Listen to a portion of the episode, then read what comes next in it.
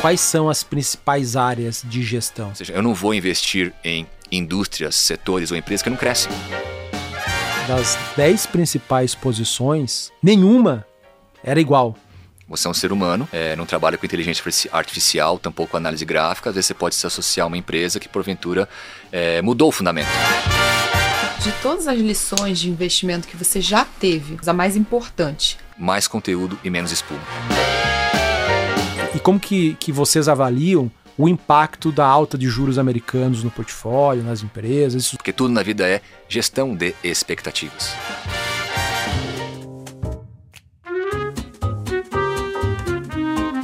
Bom dia, boa tarde ou boa noite. Meu nome é Samuel Ponsoni, eu sou gestor dos fundos da família Selection aqui na XP e esse é mais um episódio do Outliers.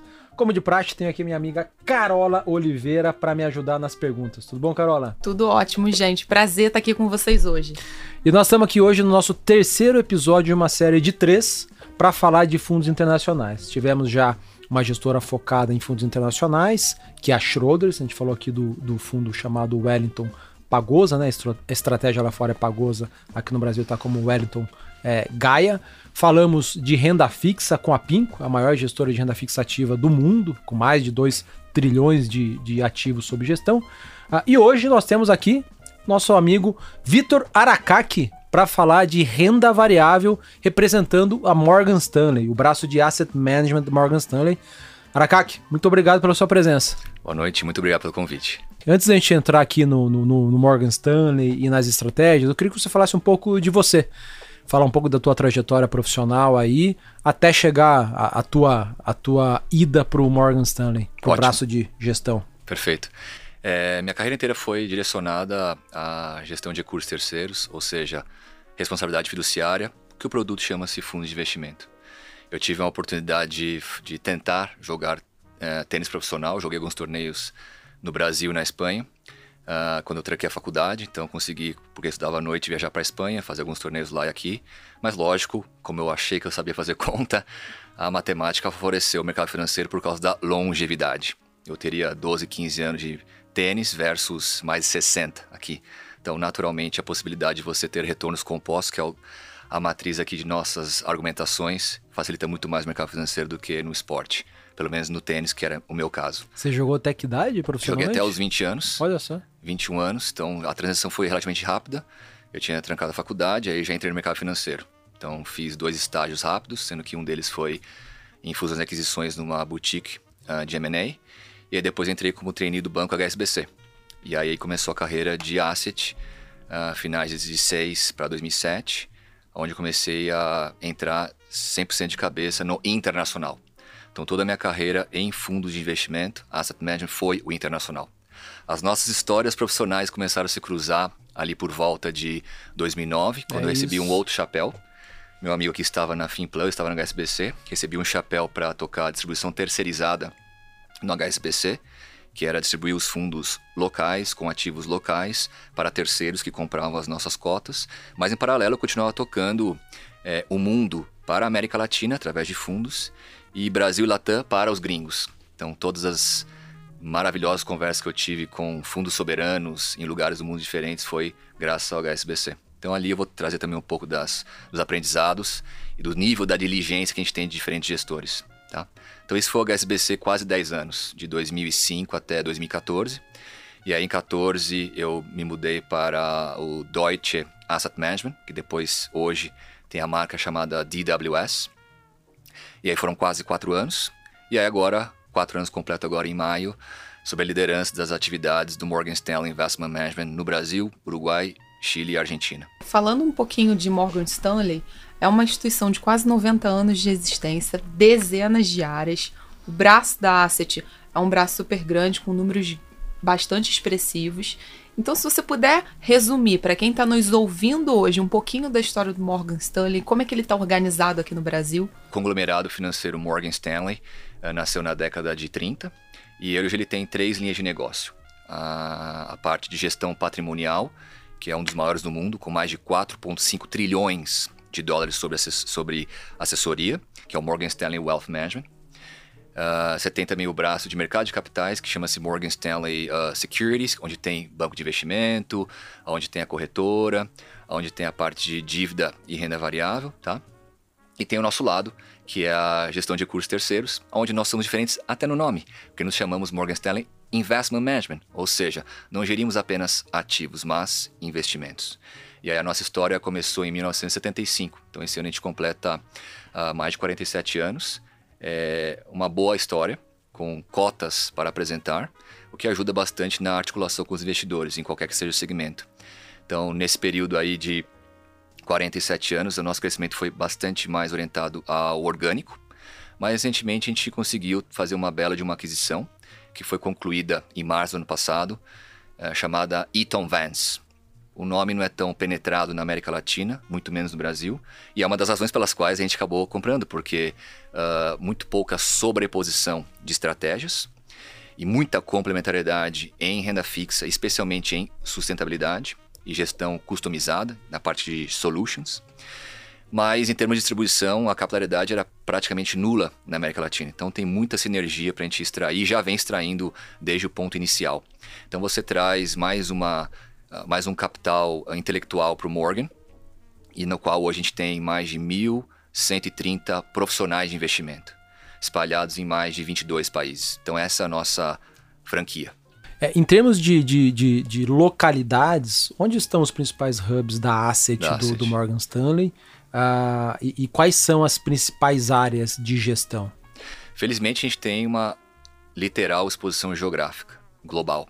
Ou seja, a gente tem exposição nas Américas, mas principalmente Nova York, uh, na Europa, mas principalmente uh, Londres, e também na Ásia, principalmente Hong Kong, Singapura, são os principais países.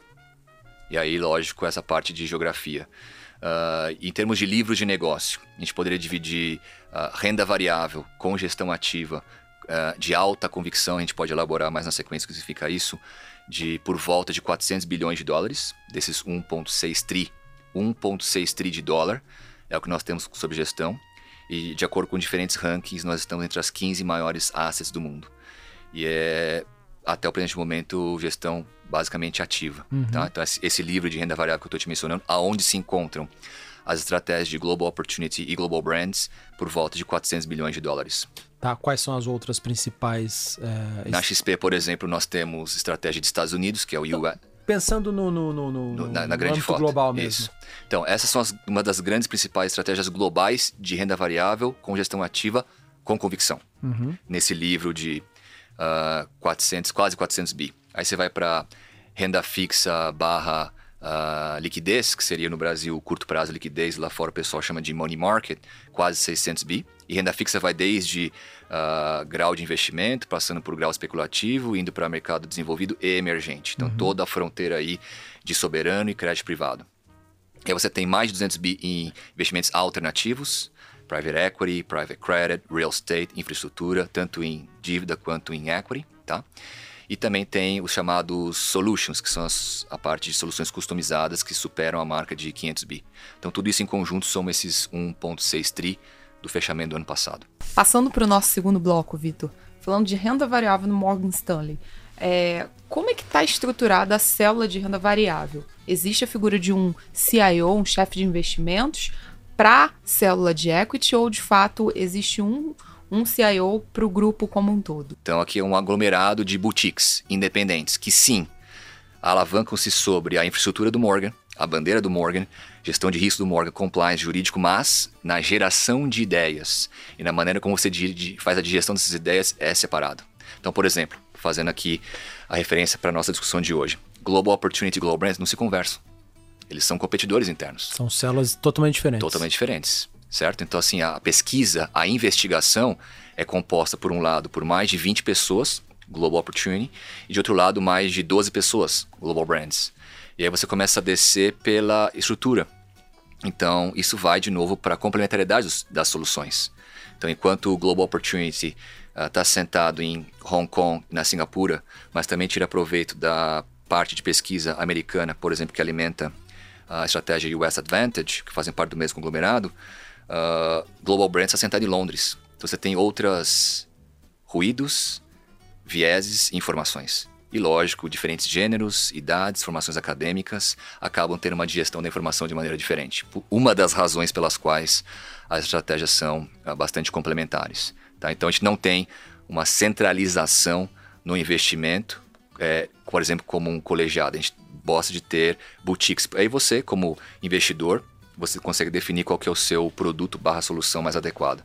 Então, não. São quantas células diferentes de, de renda variável dentro do Morgan tá, Stanley? Tá. Então, dentro daqueles quase 400 bi que eu te falei, então a célula do Global Brand chama-se International Equity Team, que até o final do ano passado tinha 66 bilhões de dólares de gestão, tá? E aí, mais um parênteses, a gente está falando de renda variável raiz, uhum. né? Renda variável raiz para nós é, o, é a terminologia importante. Long only, só comprado. Então a gente nem tem que discorrer para os nossos parceiros barra clientes o que é derivativo, investimento sintético. Porque aqui é o fundo subiu. É o mais porque simples as possível. ações listadas em bolsa subiram, ponto. Nem short tem. Então assim, é, e não é que tira a beleza, é que é simples. É que a gente complica as coisas, certo? Então assim, a gente prefere fazer o básico e o básico vem sendo muito bem executado. Então, é esse livro de negócios chamado International Equity Team, onde está a estratégia Global Brands barra Global Franchise, uhum. ela tem 66 bi, tá? E o Global Brands barra Global Franchise é a maior parte dessa pizza. E aí uma outra equipe chamada-se uh, Counterpoint Global Team, e aí eu vou elaborar por que, que chama Counterpoint Global, assim como sua mãe te colocou o nome de Samuel e Carol, tem uma razão por trás. Então no Morgan também a terminologia muito importante, é 175 bi. E aí dentro do Counterpoint Global, você tem o Global Opportunity Team, liderado pelo Christian Hugh, com 77 bi. Então essas são as principais franquias em termos de patrimônio e também histórico, longevidade, para a gente poder articular aqui hoje. Boa. É, aqui no Brasil, vocês de fato possuem diversas estratégias disponíveis para os investidores, mas a gente vai focar aí nessas, nessas duas grandes, né? Isso. Gigantes, na verdade, Isso. que são o Global Opportunities e o, e o Global Brands. É, eu queria a tua ajuda aqui para a gente traçar similaridades e diferenças uh, entre, entre essas estratégias. Acho que você já respondeu algumas das perguntas. Uh, primeiro, onde estão baseadas as equipes de gestão? Isso. Quantas estão dedicadas a, a cada mandato? Isso. Escopo geográfico. Tem uma série de itens aqui. Vamos, vamos, vamos. por partes. Enfim, você, só recapitulando, porque você já respondeu algumas delas.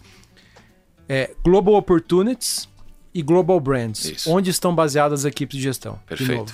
Global Opportunity desde 2006, Hong Kong e há dois anos evoluiu para Singapura. Então são dois principais hubs asiáticos sentados lá em loco. Tá? Que eu achei muito importante porque, mais uma vez, a gente tem uma participação importante, historicamente, nessa estratégia de mercados emergentes. Mas quais mercados emergentes? Principalmente os asiáticos. Ok? Tá. Então, eles sentados em loco lá têm uma outra perspectiva do que eu potencialmente fazer Ásia de São Paulo, ou de Londres, ou de Nova York. Mas o, o, o, o core da gestão fica em Nova York? Não, Hong Kong. Fica em Hong Kong? É, Hong Kong. Christian Hughes está em Hong Kong e Singapura. Está trabalhando nas duas jurisdições. E ele usa analistas que estão usa... espalhados no resto do, do Não, mundo? ele só usa a equipe Counterpoint Global, que está em Nova York. Perfeito. Então, Counterpoint Global é Nova York, Hong Kong e Singapura. E Global Opportunity Hong Kong e Singapura. Então, o que ele faz com a equipe de Nova York? Ele busca as ideias relacionadas principalmente aos Estados Unidos. Porque as pessoas estão lá, mais de 17 pessoas só olhando Estados Unidos. E aí a liderança do Counterpoint Global é Dennis Lynch, que não é filho de Peter Lynch do Fidelity nem tem, nem tem parentesco. Tem, não, tem. parentesco ah, não. Mas o pai chama Lynch, tem uma asset própria independente, mas ele resolveu seguir carreira solo no Morgan Stanley. Então toda a experiência dele no buy side, que são mais de 24 anos já, é na parte de Morgan Stanley. Desde 97 agora ele está completando o histórico conosco e aí saiu de zero para mais de 167 bi nesse período. Então, Dennis Lynch, em conjunto com os analistas dele, alimentam as informações das empresas americanas essencialmente uhum. para o Global Opportunity Team. E claro, as pessoas sentadas na Ásia, no caso Hong Kong e Singapura, dão as ideias das asiáticas barra emergentes para o Christian. Tá? Então, Christian Hugh filho do Morgan Stanley também, porque só trabalhou para nós, 21 anos de experiência, 21 anos de fundos e 21 anos no Morgan, tá? Uh, está sentado na Ásia desde 2006. Então ele começou em Nova York, pupilo principal do Dennis, ganhou credibilidade, e aí já vem o espírito da equipe, então não tem espaço para celebridade aqui dentro. Então é um colegiado importante, é o espírito de equipe. Aí ele conseguiu credibilidade, foi para Hong Kong e desenvolveu a equipe do zero para 77 bi, de 2006 até o final do ano passado. Boa. Então esse aqui é o Global Opportunity Ecosistema.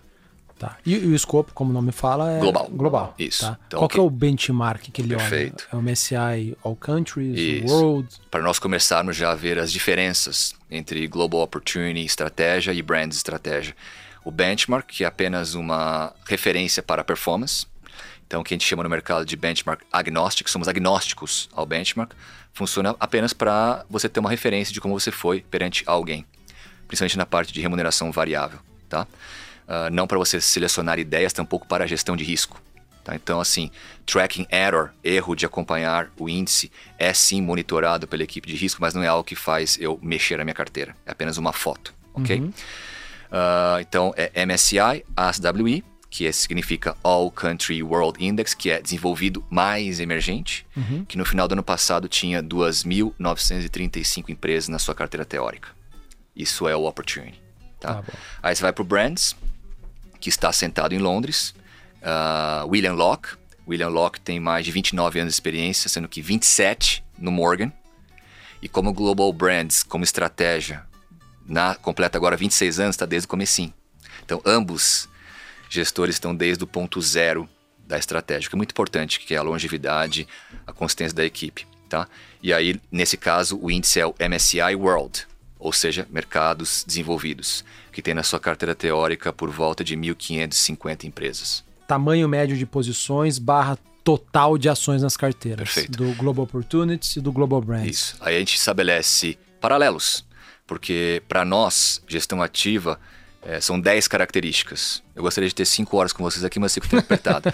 mas a gente pode passar rapidamente sobre elas. Uma delas é a concentração. Ambos são concentrados. Aí você pergunta, mas que concentrado, Vitor?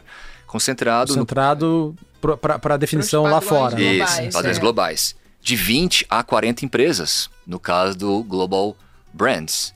De 25 a 40 empresas, no caso do Global Opportunity.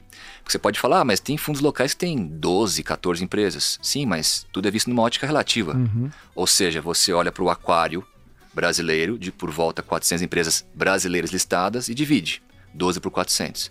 Nós olhamos para o oceano mundial, que tem 57.970 empresas, de acordo com o World Federation of Exchanges. Então, o, a razão, no caso do, do Brands, 30 sobre 57.970 é bastante mais concentrado do que a outra razão mencionada anteriormente. Então, essa é a primeira informação. 20, 40 para um, 25, 40 para outro. Mais ou menos o mesmo nível de concentração esperado Exatamente. ao longo do tempo. Exatamente. E aí, além disso, tem a convicção. Uhum. Ou seja, as 10 principais posições, historicamente, para ambos, representam de 50% para mais da carteira. A pergunta que fica no ar é: se paga se concentrar e ter tal convicção? Depende. Quando você faz ali a sua análise na cadeira de selecionador de fundos e faz a atribuição de performance e vê da onde vem o retorno, sim. No nosso caso, se pagou. Historicamente, vieram das principais posições, no caso, as 10 maiores. Então é importante ter convicção e também concentração. E ninguém faz gestão de caixa, porque nós somos gestores de renda variável. E para nós, renda variável raiz é a melhor defesa é estar investido. Aonde? Em empresas de qualidade. Então, assim, quando o investidor olha para um fundo de ações, não é barato. Então a gente entende que o, o, uso do capital tem que ser feito através de investimentos e não através de proteção sentado em caixa. Então não é um fundo multimercado, tampouco de renda fixa, que tem historicamente um pouco mais de caixa, que raiz é o que a gente chama lá fora de fully invested. E aí o caixa histórico é entre 0% e 5%. É, se o gestor está pessimista, ele não vai ficar deixando vender ações e deixar em renda fixa. Ele não. vai eventualmente para setores mais defensivos, empresas mais defensivas. Poderia no contexto geral, não é o que nós fazemos. Então, a macroeconomia não é a referência para as decisões das empresas. Legal. Então, é o que a gente chama no mercado de processo de baixo para cima, puramente bottom-up. Bottom tá. Ou seja, quando você faz a sua análise através da atribuição de performance, no caso, por exemplo, do Global Opportunity, nós fazemos o que falamos. Porque 80% do alfa, ou seja, retorno excedente, desde 2008, vem da onde? Riscos específicos de empresas. Não de indústrias, não de setores, não de países, não de geografia, tampouco dos chamados fatores. Momentum, volatilidade, tamanho, etc. Nós não somos gestores nessas duas estratégias que se orientam por investimento de fatores. Esses fatores podem vir sim acompanhado de um relatório de risco, mas isso não é para a gente comprar uma posição ou Não é tampouco para desfazer. Não. É apenas uma foto para o cara identificar aonde a carteira está com a foto. Mas a gente procura sempre olhar o Você falou de semelhanças, né? Número de posições, concentração, convicção dos gestores. No que os mandatos se diferenciam entre si? Perfeito. Primeiro a história. Então, um vem desde 96, então ele completa agora em março ah, 26 anos. Muita coisa aconteceu durante 26 anos, especialmente Global Brands, através da estratégia chamada Global Franchise lá fora, tá? E o Opportunity desde 2008. Então, a gente está falando de um lado com bastante mais história ah, do que o outro. Mais lógico, eh, nessa história, esse Global Brands sempre investiu em países desenvolvidos e não tem filtros contra os emergentes. É quando você passar o processo de investimento, você identifica mais qualidade nessas empresas que porventura estão nos envolvidos e quando você identifica uma qualidade dentro de um emergente, historicamente, tá caro. Então tem uma disciplina forte de valuation, tá? Então não é qualidade a qualquer preço. E aí, quando você vai para o Global Opportunity, historicamente, a participação de emergentes, e emergente leia-se Ásia, ah, oscila entre 20% e 35%. Então, naturalmente, quando você já começa a pensar em perfil de risco-retorno, por ter emergentes, eu tenho mais risco, e risco leia-se volatilidade, perda máxima e outras métricas que os alocadores ou mesmo pessoa física levam em consideração. Mas, lógico, a gente sempre olha para o retorno médio ponderado de capital. E aí, lógico, ambos são bastante ah, potentes, de dois dígitos. Perfeito. Ah, fala, pegando o teu gancho de retorno de dois dígitos, se olhar até qual que é o último dado que Dezembro. você poderia mencionar? Dezembro do ano Isso, passado? isso. Até o fechamento de 2021. Isso. O que é o retorno anualizado de Perfeito. cada um deles? Para vocês verem a beleza da oitava maravilha do mundo, que são os retornos compostos, assim como o seu principal inimigo, que é a volatilidade, certo? Ah, a estratégia Global Brands barra Franchise, desse período de 96 até ah, o final do ano passado, te entregou 14,3% ao ano, ou seja, cada cinco anos você conseguiu dobrar o capital, com uma vol inferior a 13,5, ou seja, um Sharp superior a 1, tá? E o S&P te deu por volta de 10 em termos de retorno, com uma vol de 15,5, que é semelhante à vol do MSCI World, e o MSCI World te entregou menos que 7. Então é quase o dobro do retorno médio, que não necessariamente é igual ao retorno composto, do índice de referência, ou seja, o passivo. Então, para quem potencialmente se questiona se a gestão ativa se paga, especialmente dado esse crescimento meteórico dos ETFs, ETPs e ETCs, diferentes acrônimos para indicar gestão passiva, que ultrapassaram a marca de 9,5 trilhões de dólares. E eu lembro muito bem que em 2008, quando o mundo estava acabando, o total do patrimônio de todos esses acrônimos era por volta de 900 bi. Então a modificação de capital foi sensacional, inferior apenas ao ESG e as correlatas de sustentabilidade, onde você teve mais crescimento de estratégias nos últimos 10 anos. Então, assim, quando você olha para um retorno desse, com menos volatilidade e sem fazer market timing, ou seja, com horizonte de longo prazo, para ambas as estratégias realmente parece bastante convincente. Tá? E aí, do outro lado, como eu falei, nasceu em 2008, então tem menos histórico, é, tem menos crises, menos riscos geopolíticos a serem precificados, mas tem alguns também que a gente pode mencionar. Foram quase 19%, 19% ao ano, quase. Para um índice que te deu um pouco menos de 10%, então é, quase, é mais que o dobro, quase. Então é bastante coisa, mas lógico, um pouco mais de risco. E risco lê-se volatilidade. Aí a volatilidade nesse período se aproximou da casa de 20% ao ano. Então é comparado aos seus 13 do, do Brands é mais. E com perdas máximas também maiores. Então se você voltar, por exemplo, a 2008, foi o pior momento da história de uma estratégia do Global Brands, que foi 39% de perda se você não vendeu. Então na, na sua percepção de cota do pico ao piso. Machucou. Mas aí você fala, tá bom, eu olhei para o lado. Olhando para a bolsa raiz, quanto deu o S&P do pico ao piso? Menos 54. O Ibovespa, menos 57 para Carol. Mas para o gringo, menos 72. Em dólares. Exatamente. Então, assim, aí você já vê o quanto o emergente tem um pouco mais de risco, tá? Ah, China A-Shares, do me- mercado doméstico Shanghai e Shenzhen, mais de 70 também. Agora, o que, que é melhor? Perder menos ou recuperar-se mais rápido? Os dois. Então, nesse caso, por exemplo, no espaço de tempo de menos de 20 meses, eu tinha voltado para a linha d'água na estratégia do Brands. O S&P demorou mais de 3 anos e meio e o MSCI World mais de 5 anos. Então a volta não foi alavancada por derivativos, foi apenas pela tese inicial da qualidade, que ela tende a cair menos e recuperar mais rápido. Boa. Uma outra, uma outra pergunta aqui que ficou muito evidente nos últimos três, quatro meses, é essa diferenciação entre as, as tais das empresas de valor e as de crescimento. Né? O tal do velho. Isso. Não é velho de, de, de antigo, é velho. Isso. Você falou inglês muito bem aqui. e, o, e o tal do growth. Isso. A, as empresas de growth, ou em português, né, crescimento, Isso. de alto crescimento, têm sofrido pra caramba, né? Antes de a gente falar disso, é, como que esses dois fundos uh, uh, se posicionam nesses quadrantes aí ao longo, historicamente, né? Isso. É, depois a gente pode falar como eles estão hoje. Então, respondendo, por exemplo, usando o seu chapéu de alocador, é, qual é o estilo da gestão? Então, Global Brands é qualidade. Fica um pouco fora do que você acabou de mencionar uhum. para mim. Tá aí a grande importância da diversificação. Então, tanto faz o quanto vai durar esse debate secular de valor versus crescimento. Você pode ficar de fora dessa disputa, que é bastante apertada, e focar em qualidade. Eu vou elaborar para você o que é qualidade para eles. Do outro lado, é o crescimento. Global Opportunity é uma estratégia lá fora denominada como growth, mas não é growth a qualquer preço, tampouco growth a qualquer qualidade. Então, uma frase bonita que eles gostam de apresentar. Então, qual que é a sua filosofia no Global Opportunity? Princípios de investimento de Warren Buffett, value, aplicados a empresas de crescimento. Então você vê que tem uma simbiose entre valor e crescimento. Mas, quando você olha para os materiais uh, e para a história da equipe, você vê muita qualidade também no processo de tomar de decisão. Então, aproveitando que eu já estou falando de Global Opportunity, o que, que é qualidade?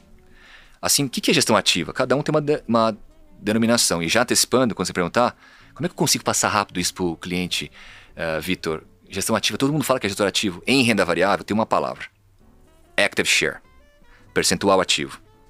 E na plataforma da XP, as duas estratégias mais ativas em renda variável são as nossas. 90% de Active Share para o Global Brands, quando você cruza a carteira de 30 empresas do Global Brands, com a carteira teórica de 1550 do índice de referência. A sobreposição é de apenas 10%. Uhum. Então você é 90% ativo, certo?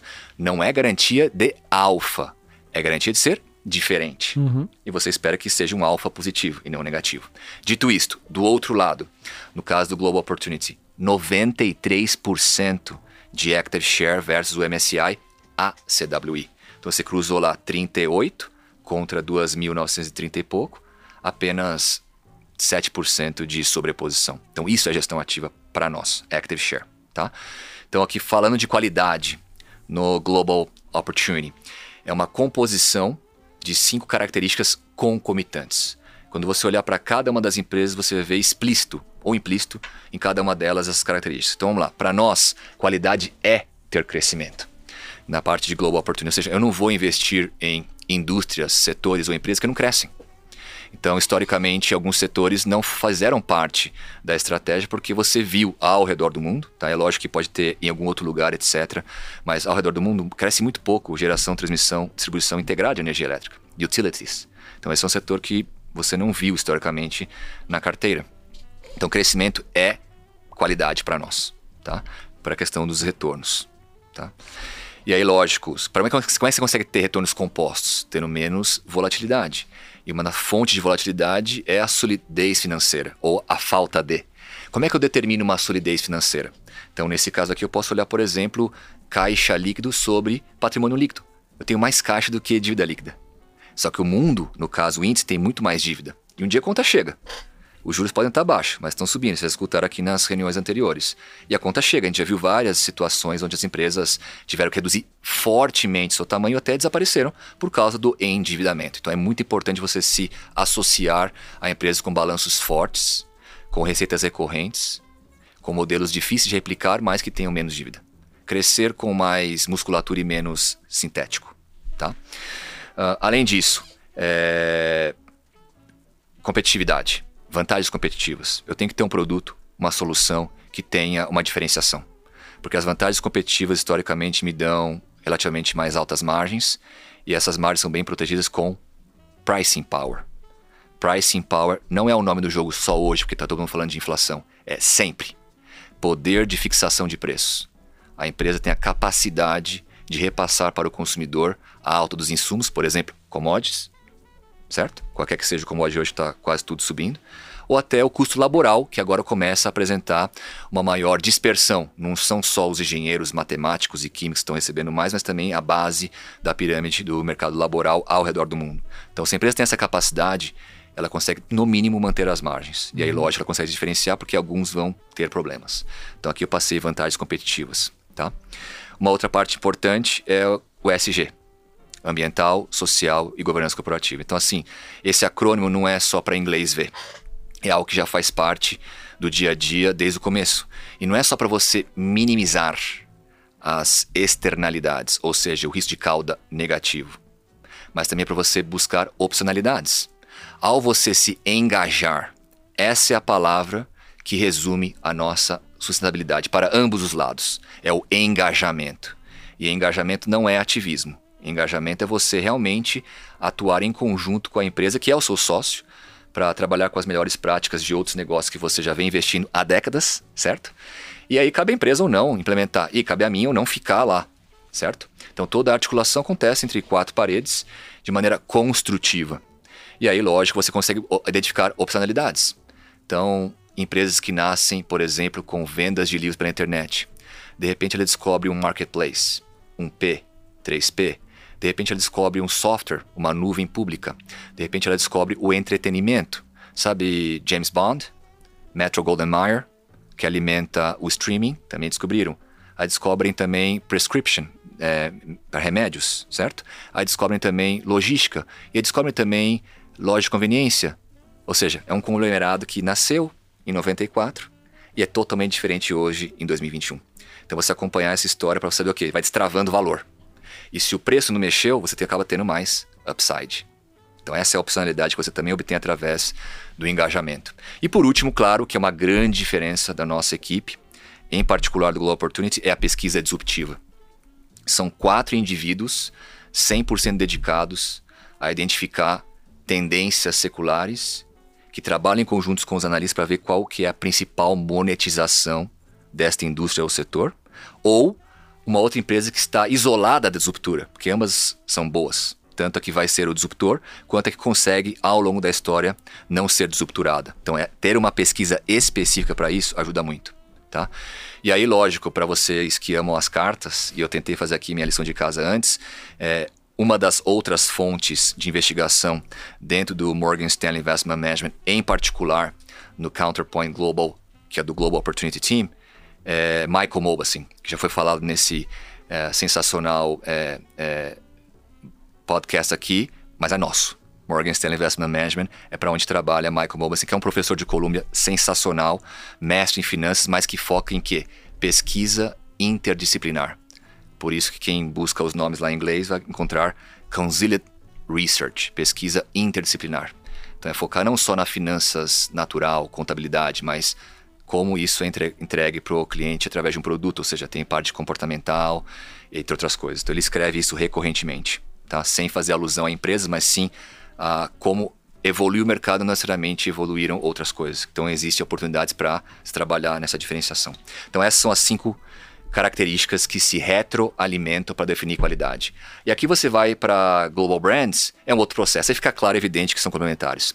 Então quando o pessoal se debruça aqui sobre os balanços, então muito mais tempo dedicado a balanço do que demonstrativo de resultado, que tem muitas coisas que não estão ali bem apresentadas, porque as empresas evoluíram. O que, que é isso, Vitor? Se você pegar o S&P, Samuel Carol, em, na década de 70, mais de 85% dos ativos, dos balanços das empresas do S&P eram ativos tangíveis. Fábricas, plantas, maquinário, certo? É você fechou e você abriu. Final 2020. É o extremo oposto. 90% dos ativos das empresas do S&P em termos de balanço são ativos intangíveis. O que são ativos intangíveis? Rede de relacionamento, NPS, CRM, software, algoritmos. E mais uma vez, como é que você precifica isso? Não houve uma evolução na contabilidade como houve nas empresas. Então, mais uma enorme oportunidade para um debate para uma próxima reunião para a gente falar aqui sobre o que, que é value, o que, que é growth. Porque o velho lá de trás, uh, Benjamin Graham, Warren Buffett, Fama French versus o velho de hoje, não sei se é o mesmo. E o que, que é growth? Acabei de passar para vocês aqui o quanto esse growth é diferente do tradicional, que seria focar em empresas que crescem muito, mas a gente não compra crescimento a qualquer preço ou qualidade. O crescimento que não é sustentável desaparece. E a sustentabilidade não é só sobre a questão ambiental, social ou de governança. É, mais uma vez, a dívida. É, mais uma vez, a taxa de crescimento que se perpetua. E assim por diante. Então aqui, é, debruçou sobre o balanço e sempre identificou ativos intangíveis, grandes marcas, bandeiras, etc., que são mais difíceis de replicar. Logo, maiores barreiras de entrada. Logo, maiores margens, pricing power. Então aqui eu já faço uma bela de uma exclusão de empresas que têm bastante ativos tangíveis, que são mais fáceis de replicar, uhum. são mais comoditizáveis, digamos assim. E aí, em paralelo, eu, nas entrevistas com as empresas, eu quero saber a principal pergunta: qual é a sua disciplina de capital? Porque, de novo, eu tenho que remunerar bem o capital do acionista. O que é remunerar bem? É a métrica que eles olham não é ROA, retorno sobre ativo, tampouco ROI, retorno sobre patrimônio, é retorno não alavancado sobre capital operacional empregado, ou seja, é quase quatro vezes mais do que a média do mercado. Então são empresas eficientes, que consomem menos, menos capital e, ao mesmo tempo, transformam o lucro em mais fluxo de caixa e isso se retroalimenta. Então, como sobra bastante fluxo de caixa livre, a empresa tem a opção para distribuir dividendos, isso é um pedacinho só. Não foque na estratégia como uma opção de renda, não. Nenhuma das duas soluções é o foco em renda, é em apreciação de capital. Mas aqui você tem uma distribuição, todas as empresas que estão lá historicamente têm uma distribuição mínima, mas a grande maioria do dinheiro que sobra faz o quê? Reinveste. Aonde? Pesquisa, inovação, propaganda e marketing para se manter relevante. Ficar na sua cabeça e você vai pagar um pouco mais por um produto ou um serviço diferenciado. Aí você fecha a roda da fortuna, o ciclo virtuoso, que é o que a gente faz aqui todos os dias há 26 anos. É, o, o, Global Brands, de maneira muito, muito simplificada, como está explícito no nome dele, é, a tradução porca aqui para o português é grandes marcas. Isso. Ele vai procurar marcas que tenham, que, que sejam ali... É, é, to, top of mind, né? Exatamente. É, mundialmente. Exatamente. Então, assim, naturalmente, você já vai imaginar que são empresas de alta capitalização de mercado. Então não é uma estratégia que tem o risco de liquidez sob a ótica de um mid cap, small cap ou micro cap. Não. Olhando as estratégias lá fora, né? Isso. É, no material do, do, Morgan Stanley, dá para ver que das, das 10 principais posições é, dessas duas estratégias, do Global Brands e do Global Opportunities, nenhuma era igual. É, quando eu olho aqui para o Global Brands, é, as principais posições eram Microsoft, isso fechamento de fevereiro. Microsoft, Philip Morris, Rect Beckinser, Visa, Danaher Corp, não sei como que fala. Danaher. Danaher, Baxter International, Thermo Fisher Scientific, Procter Gamble, né, a P&G, Accenture e Abbott Laboratories. Nem, nem todas as empresas a, a, gente conhece aqui no Brasil pelo nome dessas holdings, mas provavelmente nós conhecemos os produtos de todas elas. Sem São Global Brands. Ah, e quando a gente vai para o Global Opportunities, para a estratégia do Global Opportunities, as principais posições, de novo, nenhuma delas bate com o Global Brands. Tem aqui o ServiceNow Inc., Uber, da empresa eh, Uber Technologies, DSV ou DSV, HDFC Bank, eu não conheço. É um banco indiano. Banco indiano, olha só. É, Coupang Inc., também não conheço. É, comércio eletrônico na Coreia. Na Coreia, caramba. Amazon, Walt Disney, Shopify, Mercado Livre, ou Mercado Libre, né? E Meta Platforms, que é o Facebook. De fato, é, carteiras muito diferentes. É, duas perguntas aqui. É, é sabe se mudou alguma coisa recentemente, número um, se, se, ou se elas continuam assim? E historicamente, esse overlap aí, aqui eu estou olhando mais ou menos os 50% da 50 a 60% das carteiras que é essa top 10 posições, como você já tinha falado. Nos outros 40% a 50%, esse overlap ele é baixo também? Sim. É, e historicamente foi assim sempre? Sim. Então, se você pegar e cruzar 30 de um lado, uh, estratégia brands, 38 do, do outro, estratégia opportunity, uh, historicamente bem baixo e recentemente, digo, os últimos quatro anos, inferior a 5%, uma empresa apenas. De sobreposição. É. Então, por isso, a complementariedade entre as estratégias.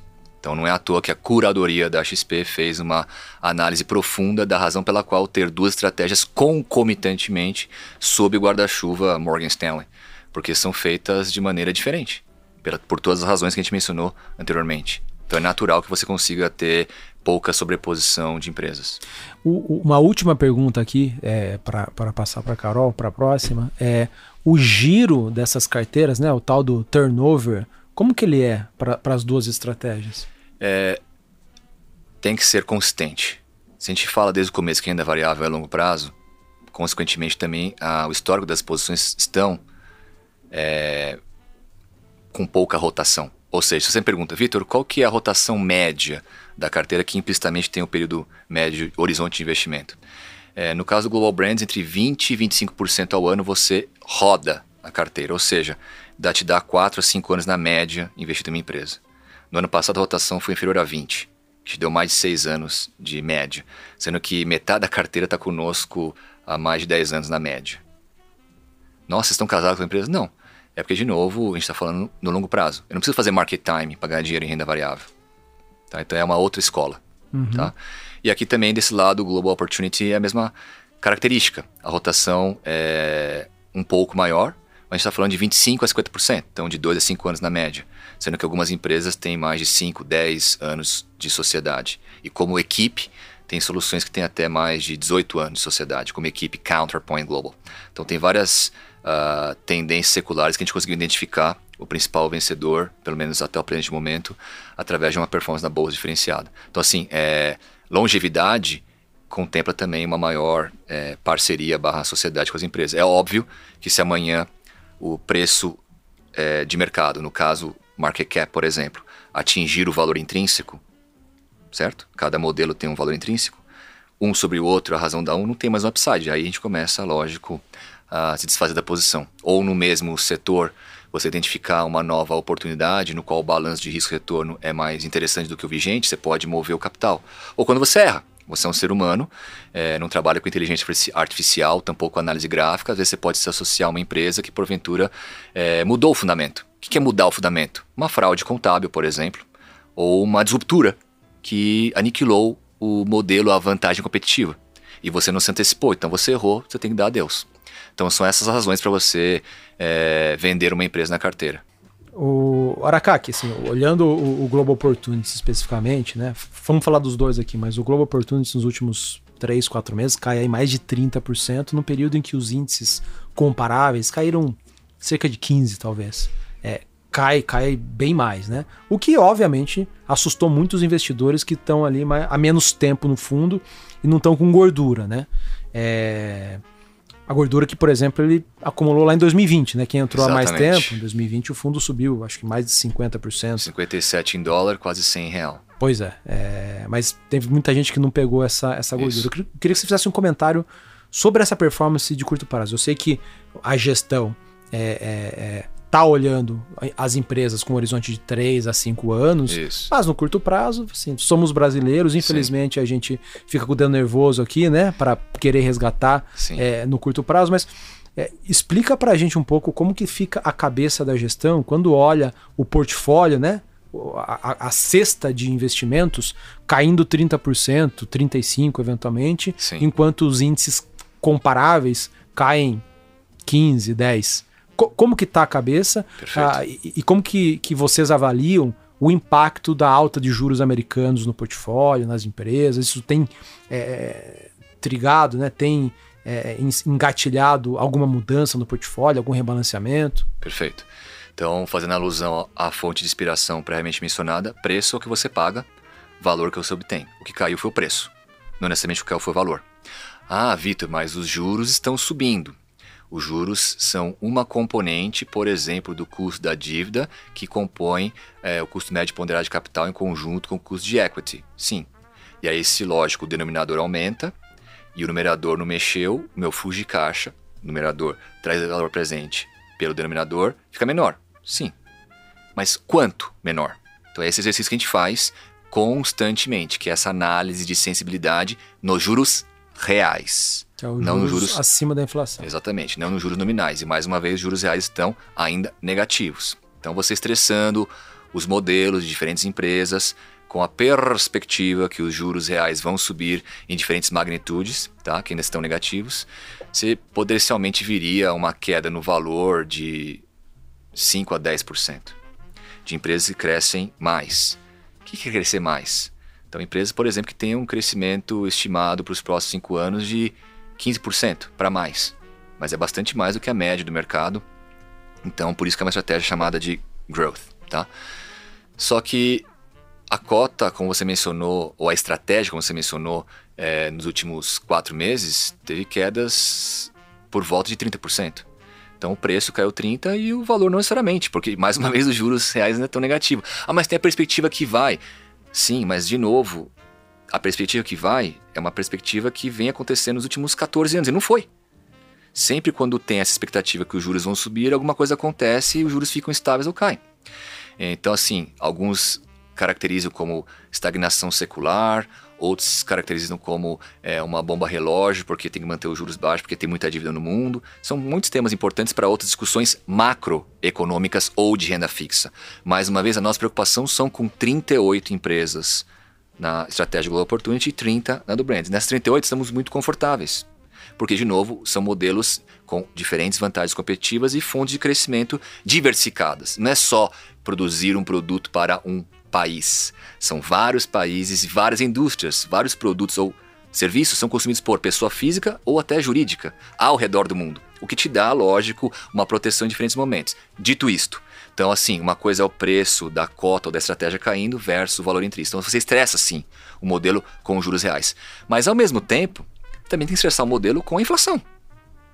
Porque se sua empresa tem a capacidade de fixação de preço, como eu mencionei anteriormente, pricing power, é benéfico para o seu modelo.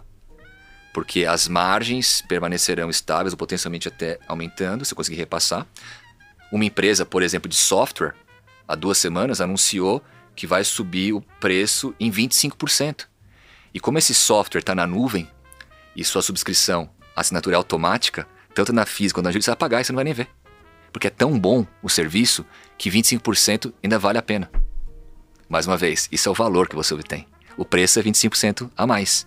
Essa é a recorrência, essa é a proteção do chamado pricing power, que tem ambas as estratégias, mas no Brands ainda mais explícito, porque tem mais histórico, dá para falar de, em termos de história. Dito isto, a inflação, empresas que crescem 15%, nessas nossas empresas, por exemplo, o modelo até indica um upside de mais de 20%, porque a inflação nesse caso é benéfica para essas empresas, não necessariamente o mercado como um todo. Então, assim, tentando resumir, é, a alta dos juros pode tirar ali. Reais, juros reais. Juros reais. Isso. Juros acima da inflação. Isso. Pode tirar eventualmente de 5 a 10% do valor das empresas, mas o repasse da inflação de algumas delas pode adicionar 20, 25% de valor. Isso. isso. Então, no, no, no, frigir dos ovos, esse cenário atual isso. pode ser mais benéfico ainda para as empresas dos portfólios. Exatamente. Assim, se você pensar sobre uma outra ótica, como as nossas empresas são saudáveis para ambos os lados, e nesse caso aqui do Global Opportunity, como você tem caixa líquido, seu patrimônio líquido, o seu caixa não está parado em caixa, tem alguma aplicaçãozinha financeira. Se os juros sobem, o seu balanço está ainda mais potente. Só que outras empresas não, outras empresas estão endividadas. Elas vão ter que respirar para manter o fluxo de caixa e ao mesmo tempo pagar a dívida. Aqui a complicação pode ser um pouco maior. Então por isso que é importante ter essa sustentabilidade do seu retorno com menos endividamento. Tá? Então, assim, não é nada trivial. É, eu estou passando aqui um modelo para vocês que é desenvolvido recorrentemente desde 2008 aqui no Global Opportunity ou há 26 anos no Brands. Mas, lógico, é, não é novidade também cair, porque renda variável varia. E às vezes varia bastante para baixo, que é o que o mercado chama de drawdown, perda máxima. Então, assim, perda máxima em termos de cota de 30%, já houve momentos bastante mais impactantes no passado. Então, se você voltar para 2008, ali sim foi próximo do é, Armageddon, Armageddon, em termos de fim do mundo financeiro. porque uh, eu falei das magnitudes das quedas. Uh, só que assim, a melhor forma de você se recuperar é estar investido em boas empresas. E foi o que aconteceu historicamente. Não. Retornos passados não são garantia de retornos futuros, mas você tem uma disciplina, você tem um processo. E o processo é escalável, é repetitivo e é compreensível. Então por isso que é importante ter uma equipe por trás para fazer valer o que a gente está falando para vocês. Então quando você olha para a nossa uh, atribuição de performance, como eu mencionei, a gente fala o que a gente faz. A gente faz o que fala. Porque assim tá lá, a maioria veio de stock picking. Às vezes stock picking não funciona, como não funcionou nos últimos três meses. O que funcionou seria uma alocação. Aonde? Num setor, por exemplo, específico de commodities, por exemplo. Não faço isso. Não é que é melhor ou pior, é diferente. O processo é de baixo para cima. E historicamente vem se comprovando. Então, assim, se vai dar certo ou não no futuro, eu não sei. Mas as características estão ali, as empresas estão, como o próprio Warren fala, por trás de cada ação tem uma empresa. Estude a empresa. A gente estuda bastante. Há 26 anos aqui e aqui há 14. Então, assim, é, não é fácil, óbvio, ninguém está satisfeito. E aí vem o quê? O alinhamento de interesses. Então, além da renda variável ter a longevidade, que no caso para nós tem a questão do diferimento do uh, pagamento da remuneração variável, no mínimo três anos, que é o horizonte mínimo, tem o alinhamento de interesses. Então, quando você recebe a remuneração variável, o que você faz? Recebe direto no bolso? Não. É um anúncio. E ele vai cair diferido. E quando você recebe, no mínimo, por contrato empregatício, você tem que reinvestir 25% nos seus fundos. E eles investem bastante mais.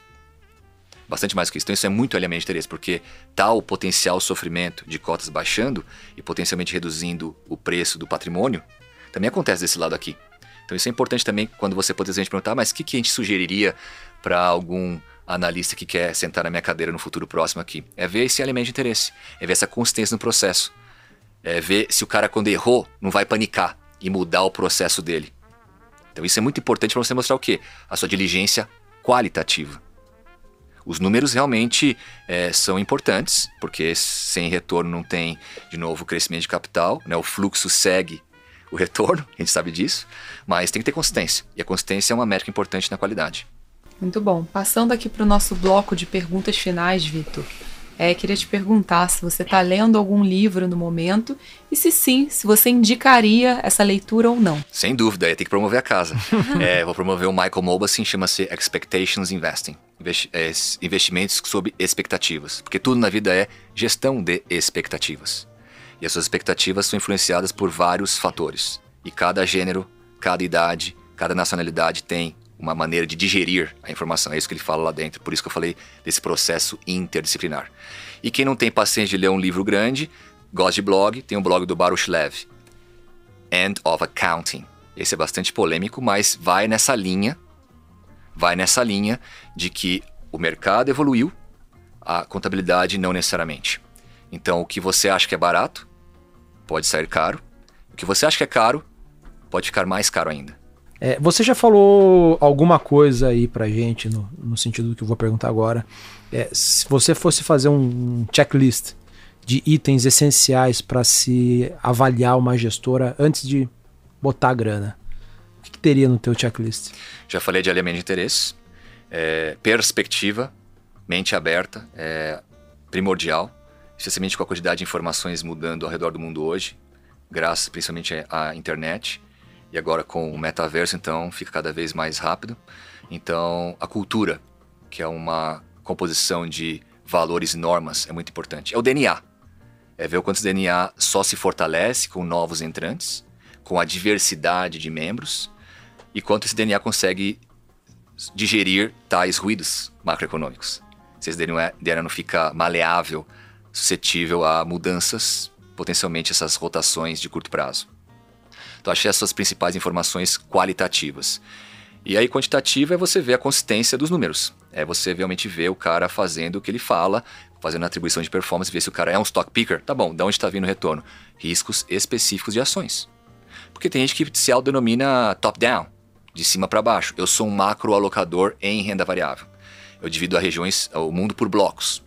E nesses blocos eu vejo quem são os vencedores por países, e a partir disso eu vejo quem são os vencedores por setores, e a partir disso por indústrias. Aí eu vou ver as empresas. Não tem nada de errado, é diferente. É que o nosso é focado na idiosincrasia, na tese individual de cada um dos modelos de negócio de cada uma das poucas e boas empresas. Então é você realmente poder comparar e ver se o cara é consistente nesse lado também. E claro, é, você investigar, por exemplo, aí eu volto para uh, meus bons tempos de visitas aos fundos soberanos, onde a diligência era absurda, chegava ao nível de você investigar um gestor que potencialmente estava no Serasa. Aí ele fala: Sério, você chegou? Sim. Mas é que eu esqueci de pagar uma conta da TIM. Era isso. E o cara chegou nesse nível. E aí, lógico, também ver o custo do aluguel para saber o quanto o custo fixo ele corrói o potencial uh, geração de receita da empresa.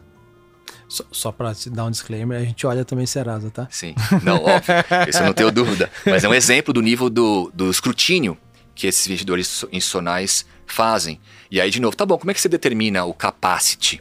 o volume máximo que você pode ter sob gestão sem impactar sua habilidade de geração de alfa no longo prazo. Então ele vai olhar número por número. Como é que se determina o seu KE, o seu Cost of Equity? Quais são as suas influências? Qual que é a participação das corretoras, ou seja, o sell side, no seu processo de tomada de decisão? O quanto realmente seus modelos proprietários agregam versus o que você vê é, na rua? O quanto você é a longo prazo mesmo? Ele vai olhar o turnover. Então são coisas assim que quanto tempo você faz a rotação dos seus provedores? Em quantas corretoras você divide os seus trades?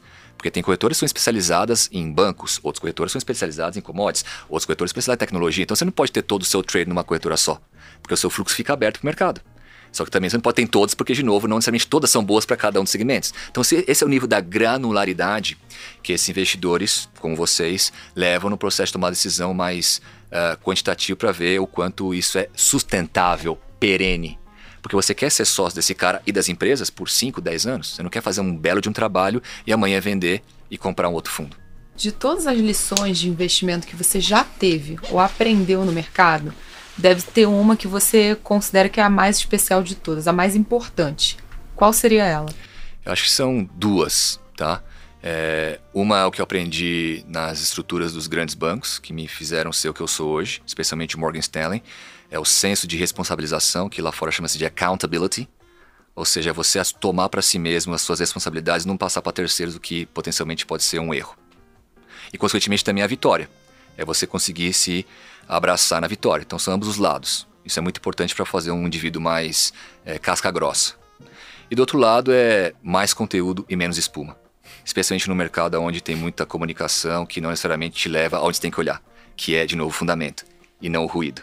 Então essa é a mensagem principal que eu aprendi uh, nesses nessas três grandes instituições, e essa outra que eu venho desenvolvendo. Eu espero que seja é, um dos primeiros, que eu dei um belo de um Google lá, vi cinco páginas, não vi nada disso, de mais conteúdo, menos espuma, tirando o chopp. Eu, eu pensei em investimentos. então, investimentos não tem. Então, em princípio, isso é meu mesmo. Então, isso, isso aqui eu uh, promovo não só para a equipe, mas também para os pares e também, lógico, as pessoas que estão lá, lá na liderança, porque isso é importante também para eles manterem o negócio se retroalimentando. Pergunta diferente aqui. É, pegar uma pessoa do mundo dos investimentos na qual você se inspira, ou alguma referência histórica. É, se você pudesse jantar com essa pessoa, sim. É, quem seria essa pessoa? Eu vou responder diferente. Onde você levaria e Sim. que prato você pediria? É, eu não jantaria com profissionais de investimento, porque felizmente o meu conglomerado é monstruoso. Como eu falei, tem mais de 1.130 profissionais, eu não consegui nem ter a oportunidade de, de conversar com um, uh, 1%. Então tem muita oportunidade para conhecer todo mundo, em todas as classes de ativos. Desde curto prazo e liquidez até o private equity tradicional, passando por venture capital, etc. Dito isso, eu chamaria uh, Roger Federer ou Rafael Nadal, porque é lógico, é uma minha enorme fonte de inspiração para o tênis. E tem muita coisa que o esporte, mais uma vez, Michael Mauboussin faz muitas analogias com os aprendizados do esporte no investimento. Então, com certeza, são dois indivíduos da minha geração que são ícones e que mostram estilos bem diferentes, Global Opportunity Brands. Então você conseguiria ter muitas informações de um cara que, lógico, tem um perfil, digamos, mais de uh, agressivo, terra batida, Saibro, Nadal, para um cara que é todas as quadras ex-Saibro, uh, Federer, um pouco mais clássico Federer, para um cara mais, digamos, é, raça. Então, assim, você tem tudo de bom nos dois lados e eu não consegui conhecer uma pessoa até hoje que não goste dos dois. Você pode ter preferência por um ou por outro. Então, assim, eles conseguiram até cativar uma massa. Então, é isso que eu acho que ajuda bastante, porque. E, de novo, longevidade. O tênis acabava com 30 anos. Federer tá batendo 40 anos. Tudo bem que agora ele teve uma cirurgia, mas nunca ficou machucado na vida. Por quê? Porque foi um cara disciplinado, conseguiu organizar todo o seu processo. E ele evoluiu. Então, assim, quando você pensa no tênis e olha para o passado, ele tinha mais passos para trás da base de fundo. Ou ele está avançando, porque de novo ele tem que diminuir o ângulo dos seus oponentes, porque ele tem que correr menos. Porque ele está já mais desgastado. Uhum. Mudou a raquete. A raquete é mais ampla para ter mais força, menos controle. Então, assim, você tem que ter o quê? A humildade para reconhecer os seus limites e, lógico, evoluir junto com o mercado. Então, acho que seria esse o jantar. Comer o quê? Aí seria uma comida brasileira, feijoada, para a gente, lógico, poder também vender o nosso peixe. Mas acho que seriam essas duas pessoas. É, onde você comeria? Onde você pagaria feijoada para eles? Ah, eu não posso fazer um merchan, né? Eu faria em casa porque realmente minha cozinheira é muito boa. Tá bom. É, a última aqui para a gente encerrar. Em que gestores ou fundos você investiria seu dinheiro tirando os fundos? Fundos do Morgan. do Morgan. É, como eu falei, tem um forte alinhamento, então a gente compulsoriamente tem que investir nos nossos fundos. Dito isto, é, vou responder de uma maneira, digamos, diferente. Não, se pudesse. Não, caso sim. não possa. Então, é. assim, eu investiria em investimentos alternativos com Sigler Guff, porque é uma empresa de dono, família, que depois também evoluiu para ter novos sócios ao redor do mundo. Então, eu gosto muito do global com o local. Ou seja, perspectiva local, global, perdão, com a presença local. É o que eu tive nas minhas três casas e é o que eles têm também e oferecem num nicho específico de private equity e private credit. Tá? E a outra parte, se eu pudesse, investiria nos fundos soberanos que eu prestei serviço. Porque realmente o processo de diligência dos caras é absurdo. Tanto fundo da Noruega, quanto fundo chinês, quanto fundo de Singapura, quanto fundo de Kuwait, que são os maiores do mundo de acordo com algumas é, consultorias específicas. Fundos de mais de um trilhão de dólares, por exemplo. Ou vários, várias dezenas de bilhões, centenas de bilhões. Então acho que essa seria... Porque assim, eu aprendi muito com eles. Eu era muito jovem. Então assim, foi, uma, foi um aprendizado na quadra, no caso, no, em loco, não, não estudando. Então, assim, para mim, se eu pudesse investir com eles, esses caras realmente. Porque eles prestam serviço para milhões de pessoas, e em alguns casos, bilhões de pessoas. Então, é uma responsabilidade fiduciária muito importante. Então, se eu pudesse investir com eles também, eu faria. Cara, muito obrigado. É, muito obrigado pelo bate-papo. É, se os investidores locais quiserem se informar mais sobre o Morgan Stanley, sites internacionais. É, eu prefiro que seja feito através, de novo, de um processo consultivo, que é o que a gente faz. Então, tem assessoria, seja através do B2B, seja através do B2C. Tá. E se você tem um pouco mais de. Procura o assessor E eles contactam a gente. ou o site da, da. XP, da Rico, que vai ter lá informações. Nós temos quatro pessoas aqui muito bem capacitadas para auxiliá-los com a ajuda da XP, que é o nosso parceiro. Então, os fundos no Brasil são veículos geridos pela AS da XP, que investem em estratégias lá fora. Então, assim, é mais fácil porque, de novo, você consegue ter mais interlocução. Perfeito. Boa. Bom, muito obrigado. Agradeço. Sucesso para vocês. Valeu. Obrigada. Bom, a gente tá aqui no Brasil, podem nos acessar. Eu tô lá no Instagram como arroba samuel.ponsone. Eu tô como arroba RSO underline Carolina. E é isso, pessoal. Encerramos aqui o nosso terceiro episódio falando de, de gestoras internacionais. Por hora, vamos ter muito mais no futuro. E vemos vocês na próxima.